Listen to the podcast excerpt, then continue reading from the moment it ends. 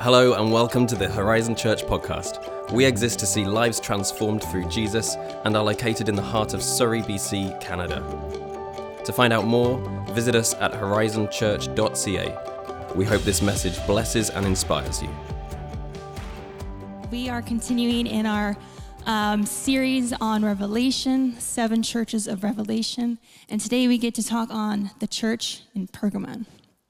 And uh, the reason and meaning for us doing a series like this is to explain and walk through these letters that were given to these seven churches. And side note, there's many, many more churches than just the seven. But these seven encapsulated all the issues that were happening within the church at the time. So it's to these seven, but it's to many more who were dealing with the same issues. But we go through this to explain and walk through um, and to share the relevance to life today and church today. It didn't just apply to the churches back then, it applies to us today as we walk out our Christian life and as we walk out um, what it is to be a church and a local church in the world today. Revelation means apocalypse, a prophetic revelation, especially concerning a cataclysm in which the forces of good permanently triumph over the forces of evil.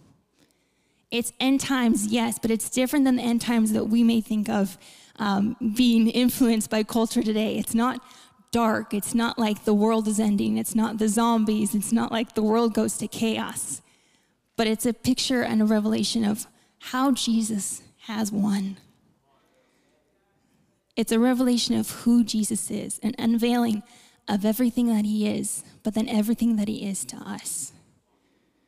The book is Jesus. It's a revelation by Jesus, but it's also a revelation of Jesus.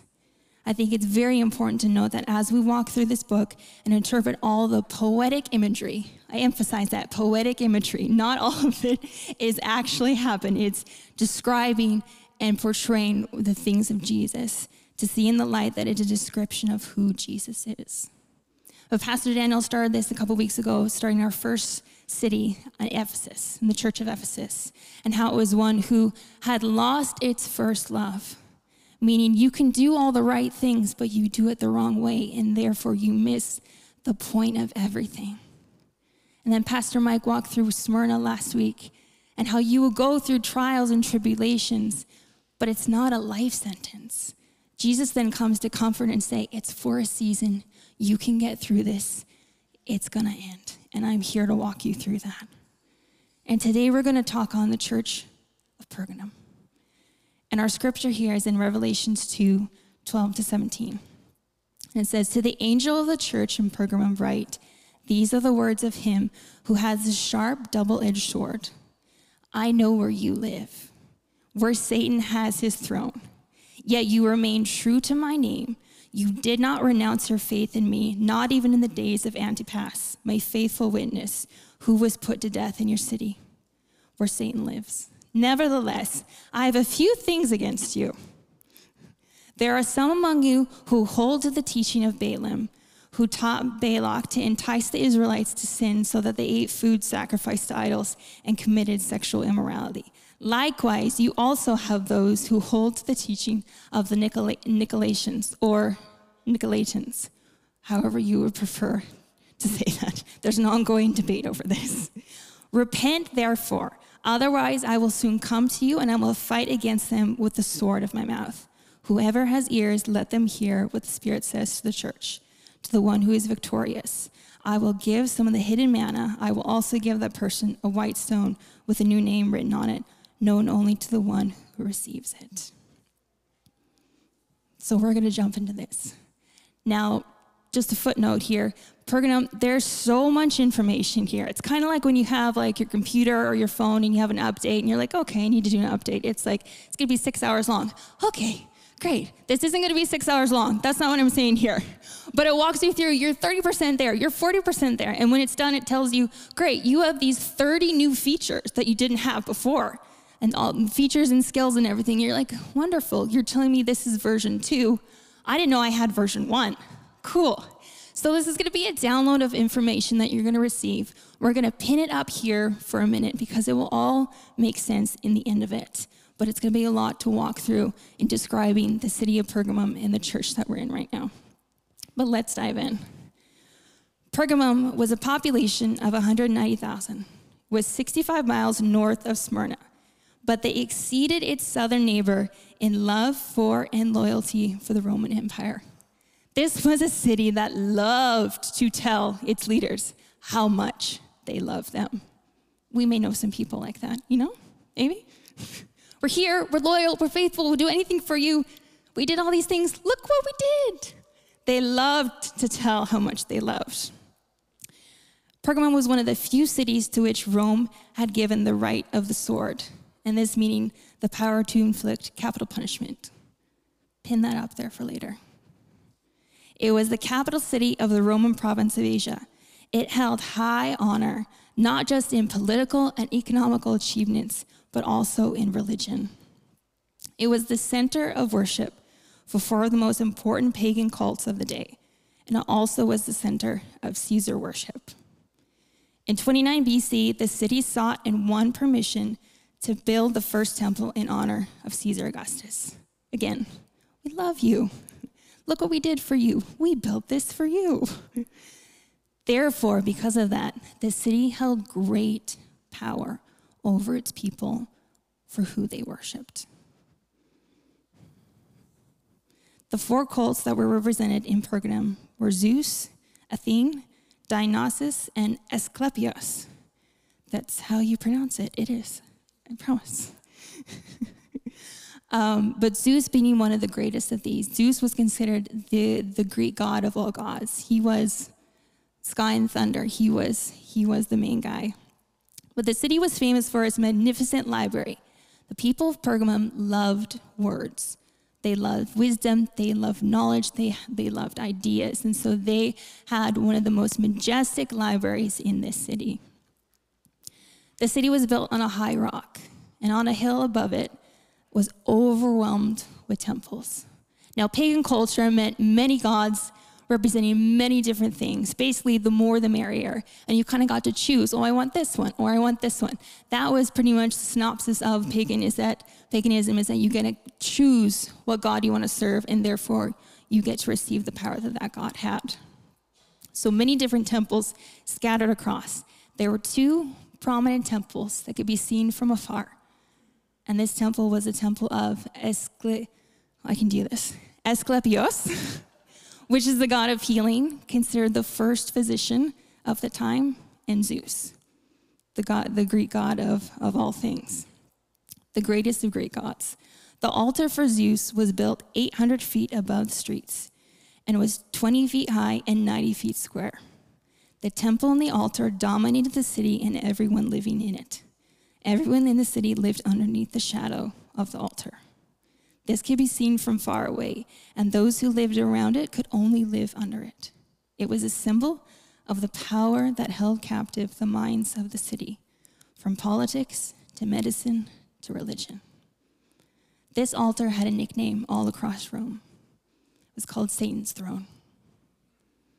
Now, if this altar has a nickname of Satan's throne, and in our scripture that we read back in Revelations, Jesus says where Satan has his throne and where Satan lives.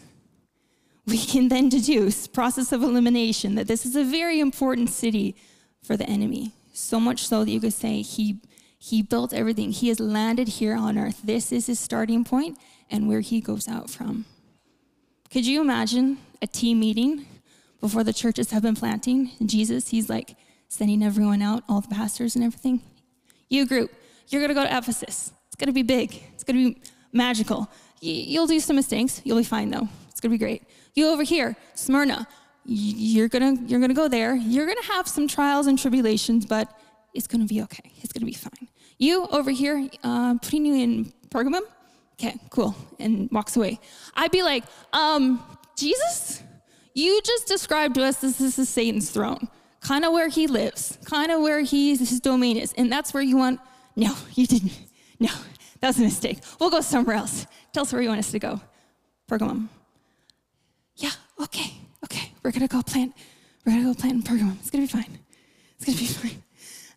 to be in that meeting would be amazing. But it's a fact it's just an amazing fact that, that there was a church that existed in this city. And it's a testament to the power of the gospel. It should not have been there and it should not have thrived, but it was. And so now we're going we know the background of the city, and we're going to go into the background of the church at the time. And I think it's very important to note how Jesus addresses each church in each letter. If we go back to Ephesus, it says, I know your deeds. I know the things that you have done. And in Smyrna, I know the afflictions and the poverty that you've gone through. I know. But then in here, it says, I know where you dwell. This meaning, Jesus speaking, I know where I've put you. This doesn't escape me. I know the things that you're battling. I know the persecutions you're struggling with. I know the things that are surrounding you and trying to knock down on your door. I know where I placed you. This doesn't go amiss. And this is a reflection when we go back to the beginning of Revelation where it talks about the seven lampstands representing the seven churches. And here it says, like a son of man, he sits among us. We get to serve a God who's not watching from afar, who's not idly uninvolved in our affairs. He's one that's planted next to us through everything. And so when he says, I know where you dwell, it brings comfort to me that wherever I'm at, even in this day, God, you put me here for a reason. It wasn't just a random, I'm going to plant you here. I'm not really sure what's going on in the city. I'm not really sure what the political status is. No, he knew everything that was going to happen here. He said, No, you're going to go here and you're going to thrive because I'm going to be there with you in the trenches.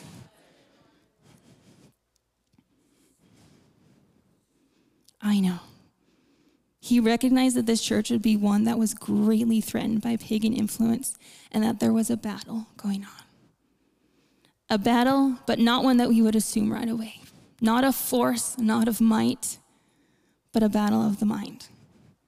Scholar John Stott, Stott, nope, butchered that, says this about Pergamum. Here, a pitched battle was being fought in which the soldiers were not men, but ideas. They were engaged in the battle of the mind, not with our fists, with our mind. The war on Pergamum was being waged on two fronts. Ideas that conflicted with God's revelation in Jesus Christ were bombarding the church from the outside. But then there are ideas that conflict with God's revelation in Jesus Christ, pressuring the church from the inside. Under overt attack from the outside and under covert pressure from the inside. But Jesus says this You remain true to my name. You did not renounce your faith in me. This is our outward fortress. We have stood firm on that. We have not collapsed. We have stood our ground. We have said, Jesus, you are God. We are following you. We have stood there. However, he continues in the scriptures and says, There are some among you who hold to the teaching of Balaam, who taught Balak to entice the Israelites to sin so they ate food sacrificed to idols, committed sexual immorality. Jesus knew that they were holding fast on the front lines, but they were losing ground on the covert pressures from the inside. Darrell Johnson says this in his book. Daniel referenced this book when he was teaching in Ephesus. Discipleship on the Edge says they were standing firm against the overt pressure of the pagan city, but they were either unaware or carelessly tolerant to the covert pressure coming from within the Christian fellowship. The church was being vigilant on the front line, but allowing a Trojan horse in the midst.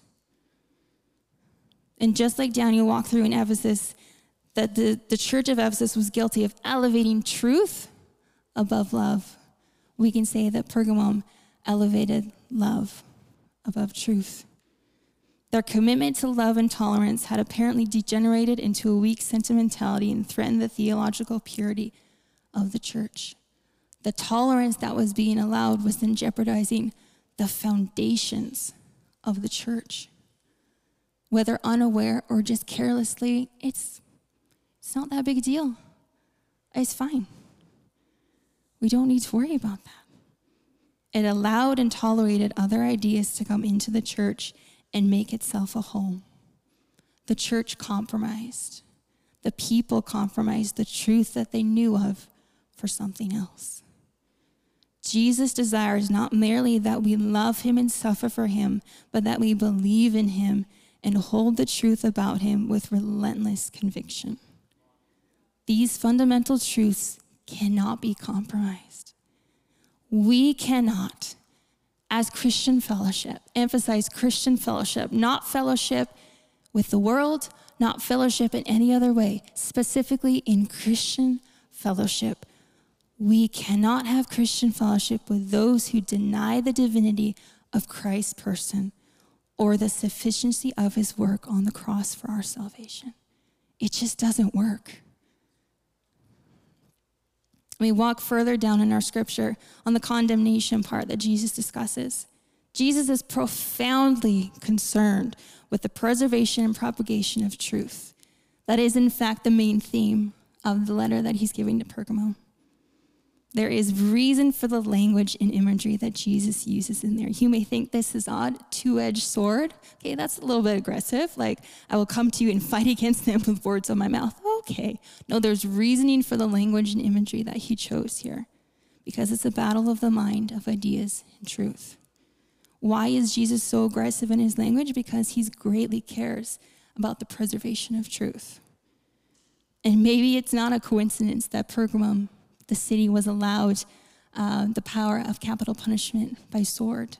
And in that same way, Jesus comes in scripture and says, Okay, I'm coming at you with a sword, but my sword is going to be greater.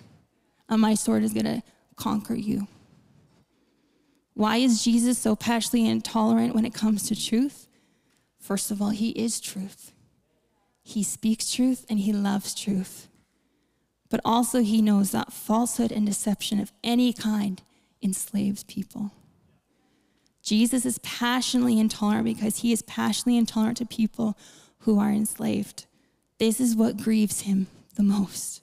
We see that previously in the scripture when people were his people were enslaved. That's what grieves him the most. When people are imprisoned by false ideas, false pre- pres- presuppositions about the world, ourselves, and God. So it says in John 8 32, that you may know the truth and the truth will set you free. This is a revelation of Jesus right here. That Jesus is one who cares and comes to fight for his people and their freedom. That I will come to you and I will fight against them with the sword of my mouth. He's gonna come fight for us in any situation that we're in. He's not idly standing by and watching from afar, He is in the thick of it, fighting with us. But let's take a deeper look at the issues that he's brought up to this church here. Idolatry, mostly meaning when eating food that has been sacrificed to another God. And he mentions the teachings of Balaam and Balak. So we're going to go back into Numbers, Numbers 22 to 24. And this is a description. We have the children of Israel. They've come, they're about to go to the promised land. They're on the Jordan River and they're camping. They're camping in Moab right now and it's, it's a city that's owned by someone, King Moab, and he doesn't share very well. He really doesn't like sharing. So he saw them make a camp, and he's like, Well, I'm not going to stand for this. I don't like this. But they're really strong, so I can't overtake them. Hmm, I know what I'm going to do. I've heard of this guy, Balaam. I'm going to summon him, and he's going to curse them, and they're going to weaken, and then I can conquer them, and they can get them out. That's my plan. So he summons Balaam, and he says, Hey, here's my plan. I need you to curse some people. Now, Balaam was kind of, he's an interesting person. He was a prophet, but he was kind of like a shady prophet, meaning shady that he just, yes, he heard words from God. Yes, God gave him prophecies and he spoke them, but his heart was not with God. He was easily manipulated and controlled by whatever financial gain or status or any of that sort he would be swayed. His heart was not right with God. But a weird thing was he could not say things if God did not want him to. So he told Balak, this, Balak this, Balak, come curse these people. I want you to come here. And Balaam was like, I, I can't. Like, it's not going to happen. It's not going to work. Like, no, no, no. You don't understand. I need your help. Come here. So finally he did. Finally he goes to the city of Moab and he tries. He has the words. They're in his head. Okay, I'm going to curse them. And out, he opens his mouth, blessing. He tried. And previously, he did ask God, God, can I curse them? And God's like, no. Uh, okay. And then goes away for a little while and then comes back. He's like, can I curse them now? No. Okay. So he tries once, open his mouth, blessing. Infuriates Balak. Tries again, blessing. Tries a third time, opens his mouth, all that comes out, blessing, blessing, blessing. He tries so very hard to curse these people, but all that comes out is blessing. This infuriates the king. He's like, Well, you're useless. I'm not going to reward you for anything. You're not going to get all the things that I promised you. Please leave. Well, that just infuriated Balaam. He wasn't happy about that at all. So then we walk through and we hear of a plague that hits the Israelites at that time. Okay, okay, that's kind of weird. Like we just kind of move on. Nope. Later, down the road, Numbers 31 16, it says, They, meaning the Moabites, they were the ones who followed Balaam's advice and enticed the Israelites to be unfaithful to the Lord in the Peor incident. That meaning they came, they partake in a feast that was sacrificed to a god, so that the plague struck the Lord's people. Balaam couldn't curse, he could only bless, but he could advise on the sidelines. He could say things. He could say, You know what? You know what could work here? Is that if you tell them, you do this, it's not going to change anything between you and God. Doing this, eating this meat, sleeping with these people, it's just it's just meat, it's just stone, it's just wood, it's just whatever, it's just a person, it's just your body. You get to do it, decide what you want to do. It's not going to affect your relationship with God. That's where he went about it, saying, convince them that it doesn't change anything. Then they will be able to be defeated. Because of the actions of the Moabites, then therefore the actions of the Israelites, there was disobedience, and then there was a plague put on the Israelites, which resulted in 24,000 Israelites perishing. Balaam sold his soul for financial gain and didn't care that the price was to convince the people of Israel that they could do things and still live in line with God's commands. That's the main part of this scripture in Revelation is warning of the things that have slipped in that are telling you it's okay. It's okay to do that. No, don't worry about that. You're covered. You're covered. You're, you're the children of Israel. You're fine. It's okay. That's their main goal here. Later in the New Testament, they're called the Nicolaitans, group of people in the early church, said to be led by a deacon named Nicholas, who were in charge of the affairs of the early church. They were in the church, not out, not out and about. These people were in the church, inside the front lines. It's easy sometimes to spot the things that are coming out you from back there because they're charging it. You're like, okay, I got this. I put my forces up. But when it's inside, sometimes it's a lot harder to detect those things. So, as this group of members of the early church, part of the church, convincing Christians that idolatry and partaking in meat sacrifice to their gods and sexual immorality not a sin and won't affect anything with your relationship with God. That was their biggest weapon. It's not going to affect anything. It doesn't change a thing. So do it. So let's do it. But there's meaning behind it. And as we look at our first issue, eating sacrifice meat, people in that day would bring an animal to the temple of their favorite god. Part of that animal would be offered to the god, and part would be given back to the worshiper so that they could hold a sacred feast in honor of that god. Their argument is look, idols are made of wood and stone.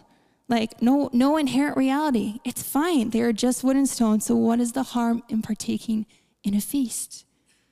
Participating in a feast is not a neutral act, but that is what they were trying to convince people. It's just an act. In both Jewish and Gentile culture, eating a meal carried so much more weight than it does today.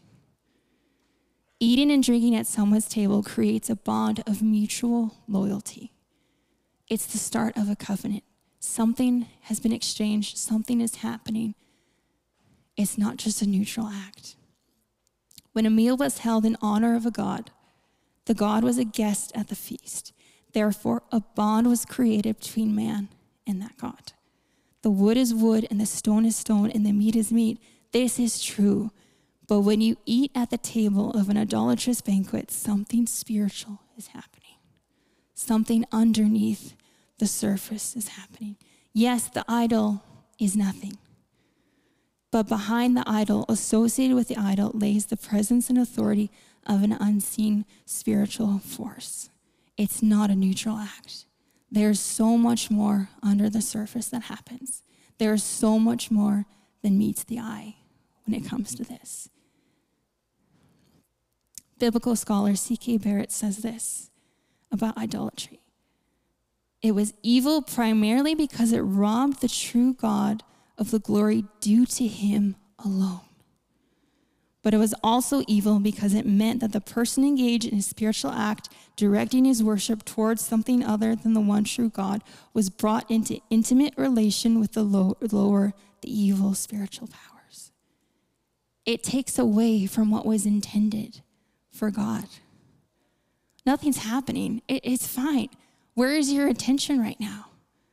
Where are your eyes? What are you looking at? Where, where's the focus? Where's the where are the words going to? It's not going to God right now because you're at a feast for someone else. It takes the glory away that was intended for him. And we walk through the second issue, sexual immorality. And here's their argument. Here's Balaam's argument, the Nicolaitans' argument. The idea that your body is just a body built up of cells and organs and you can do whatever you want with it, and it doesn't change anything about you as a person. It doesn't change the inside. The word for body used in the New Testament is soma. The soma is not only the material form, it is also the imperishable form of the personality. The soma is the real self, it's the whole self. Humans don't have a soma, we are a soma. I, I do not have a body, I am a body. It is not a prison or a house or a shell for my real self. My body is my real self. Therefore, what I do with my body, I do to me. What I do to my body, I do to me. There's an exchange, there's something deeper that happens. Even though my body may be the outer and my soul is the inner, it's the same self. And that's what it comes down to it that there's no there's no such thing as casual sex. Many people have debated this, have argued this. No, it's fine, it's fine, it's fine. No one can go to bed with somebody and leave their soul at the door. There's an exchange, there's something that's happening underneath the surface, something that can't be seen, but God knows it's there. You share your whole self. And that is what these false teachers misunderstood. They are trying to convince the church, the churches, but specifically the church of Pergamum, that it doesn't matter. You're allowed to do whatever. You are covered by, by the grace of God. You have been baptized. You have eaten at his table. Anything you do doesn't conflict with your relationship with God. You can do whatever you want but they failed to realize what was happening underneath. That the attention, the glory that was intended for God goes to someone else. That our whole selves, we are our whole selves. What we do to my body, I do to me. So, how do we relay this to this day? Great, that was back then. We talked about idols and sexual immorality. Like, do we have idols here now? Well, how did these teachings of Balaam and the Nicolaitans get through the front door of the church of Pergamum? The same way they get in today. They're wrapped in biblical religious wording of the gospel. See, these teachers knew enough of everything. They knew enough of what God was asking. They knew enough of how Christians were to follow. They knew the overarching, they knew enough that they could twist the words inside just a little bit so that we wouldn't notice, that we would be unaware of the things that were being compromised inside of us, that would be unaware of the things that maybe we're tolerating or making excuses for. You see, they did not outwardly deny Jesus or renounce their faith. They would use words like, You belong to Jesus already. How can you get hurt? You've been baptized, eaten from the Lord's table, and nothing can affect you. You can do what you want. They would even throw scripture at it. Romans 5:21, where sin is increased, grace superabounded. So sin away, let grace abound. Like they would use that word and be like, it's okay, look, you're covered, it's fine. But their position reflects a misunderstanding about God's grace. Darrell Johnson says this in his book that grace does not protect us when we willfully choose to disobey. We can get hurt. It is more than wood, it is more than stone, it is more than flesh and blood. There is more that is happening underneath the surface here. When we compromise, when we tolerate things, there's more that's happening. If you want to call it irony or coincidence, later in the scripture, Balaam was in a battle and he was uh, killed by a sword. Jesus comes he fights for us. And here specifically, he comes to fight with the sword of his mouth. And Balaam tried to influence that and twist it. And that's just a comical part, I think, of what Jesus was trying to explain. But the good news, the good news in, is this that we have a God that fights for us. We have a God who intervenes in our situation. He knows, I know where you dwell. I know what you're going through. I know where I've put you. I know the persecutions. I know where you live. But one thing that I ask of you repent. The meaning of repent means to stop, turn around. You're going in the wrong direction. You're going in the wrong direction. Romans 12, 2 says, Do not be conformed to this age but be transformed by the renewal of your mind. The truth about grace is it forgives us when we repent again and again. But grace also transforms us.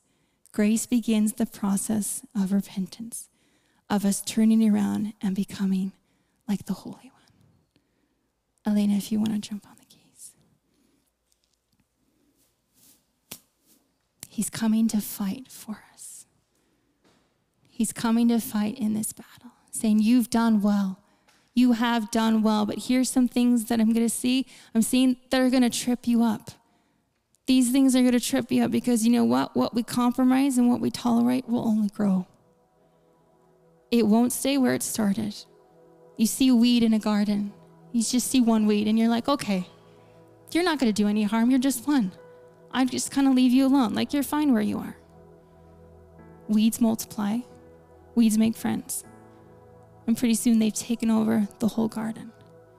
Not just taken over, they start to compress what the garden was intended for. The original purpose is now being compressed. What you allow, what you compromise on, what you tolerate will only grow, and then it will enslave you. And Jesus is not about that. Jesus is about freeing his people. And he is there for us. But here's what we can respond here. Besides, this is a great thought. What are we doing? There's more to it.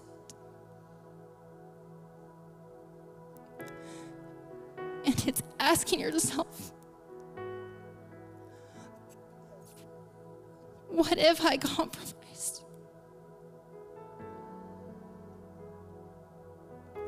These are examples idolatry and sexual immorality. But it covers a whole thing of what Trojan wars have we allowed into ourselves that's not growing. And maybe a lot are unaware, but some of us, we're aware. And we've ignored it when the Holy Spirit has come and convicted us and saying, hey, this is an issue, be like, no, no, it's fine. Jesus said it was fine, so we're not going to talk about that. and we let it grow, but we ignore it. Our response is to repent. God, show me where I've compromised. God, show me where I've tolerated. God showed me where I've made excuses for the sin in my life and not stopped, turn around, and followed you. This breaks my heart. Because when I say, God, show me the things that I've tolerated, show me the things that I've just let exist, how does that make him feel? God, I love you. Do you? What about these things? I don't want to talk about those things. Okay, but I need to talk about these things. Why do you need to talk about those things? Because those things are growing inside of you, and pretty soon they're going to overtake you, and then they're going to enslave you. And yes, I will come, and yes, I will fight for you every single time, but I need you to stand, and I need you to do something for me. I need you to become aware of how these things grow. I need you to become aware of how they overtake you. I need you to become aware of how they influence you, how you live in the world right now. Because the world has changed. And you walk out that door, and there's so many things coming at you. There's so many things trying to attack and tear down the walls and try and influence and try to say, you can do this, you can do this, it's fine, it's not going to affect you. But then there's the things that are inside of us that we've compromised, that we have allowed to take root. They were there quietly, but now they grow. Now they change our perspective of God. Now they take the glory that was intended for Him and it's focused on something else. It may not be other gods, but it may be an idol of something in our lives that we put our focus on. And therefore, we don't pay attention to God. So, we're going to take a few moments today in prayer. And only the Holy Spirit can do what the Holy Spirit can do. And He can touch on things in your life and say, hey, this is something that's been compromised. This is something that's been tolerated. And this is not good for you and we'll take a moment and repent. But I don't want to name things. I don't want to say it could be this, it could be that, because I don't want that. You to, oh, maybe that's it. I really want the Holy Spirit to trigger things in you. Because He says, You have been faithful. You have been faithful. You have not renounced my name. You have stood fast. But here's some things that got to change.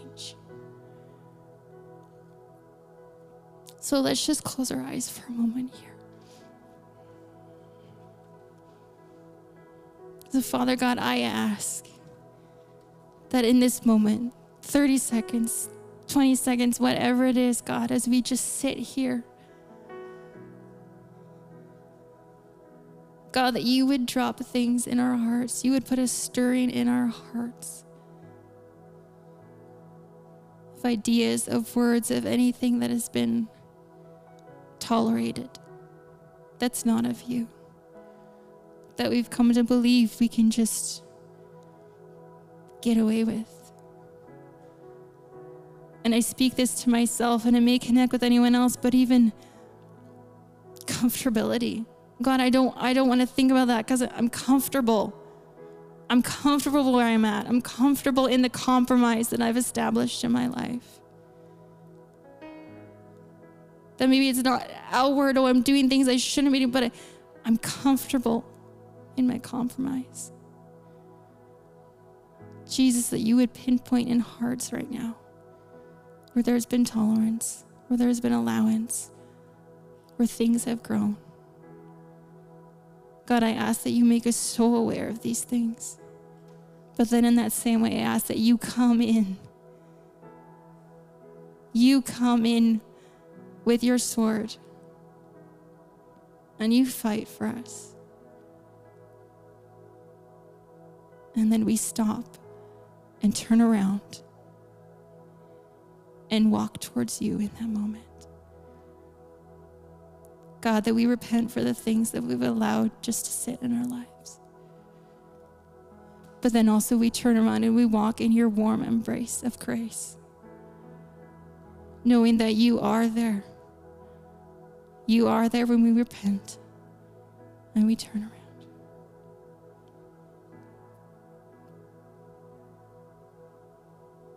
We just take 30 seconds.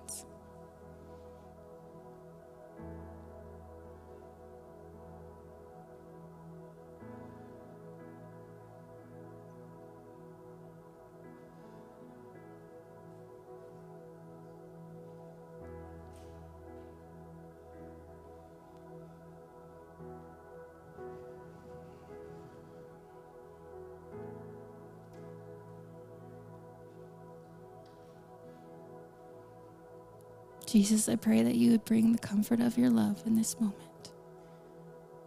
Whether it was unaware or carelessly tolerated, that you have opened and loving arms waiting for your people to come back. That you are a loving God that fights for us, for our freedom. In your name, amen a way just how I'm going to end this is if you thought of something, if something is on your heart, that's great. It can stay between you and God. But sometimes a way to activate this is to share it with someone, to utilize the Christian fellowship. Say, hey, this is something I struggled with, but I, do, I don't want to compromise this anymore. I don't want to allow this to grow in my life anymore. Now you know, and that kind of just puts more permanent, more pressure, more. It's time. It's time to turn that around. We hope you enjoyed this message from Horizon Church. To find your next step, visit horizonfam.ca. Have a great week.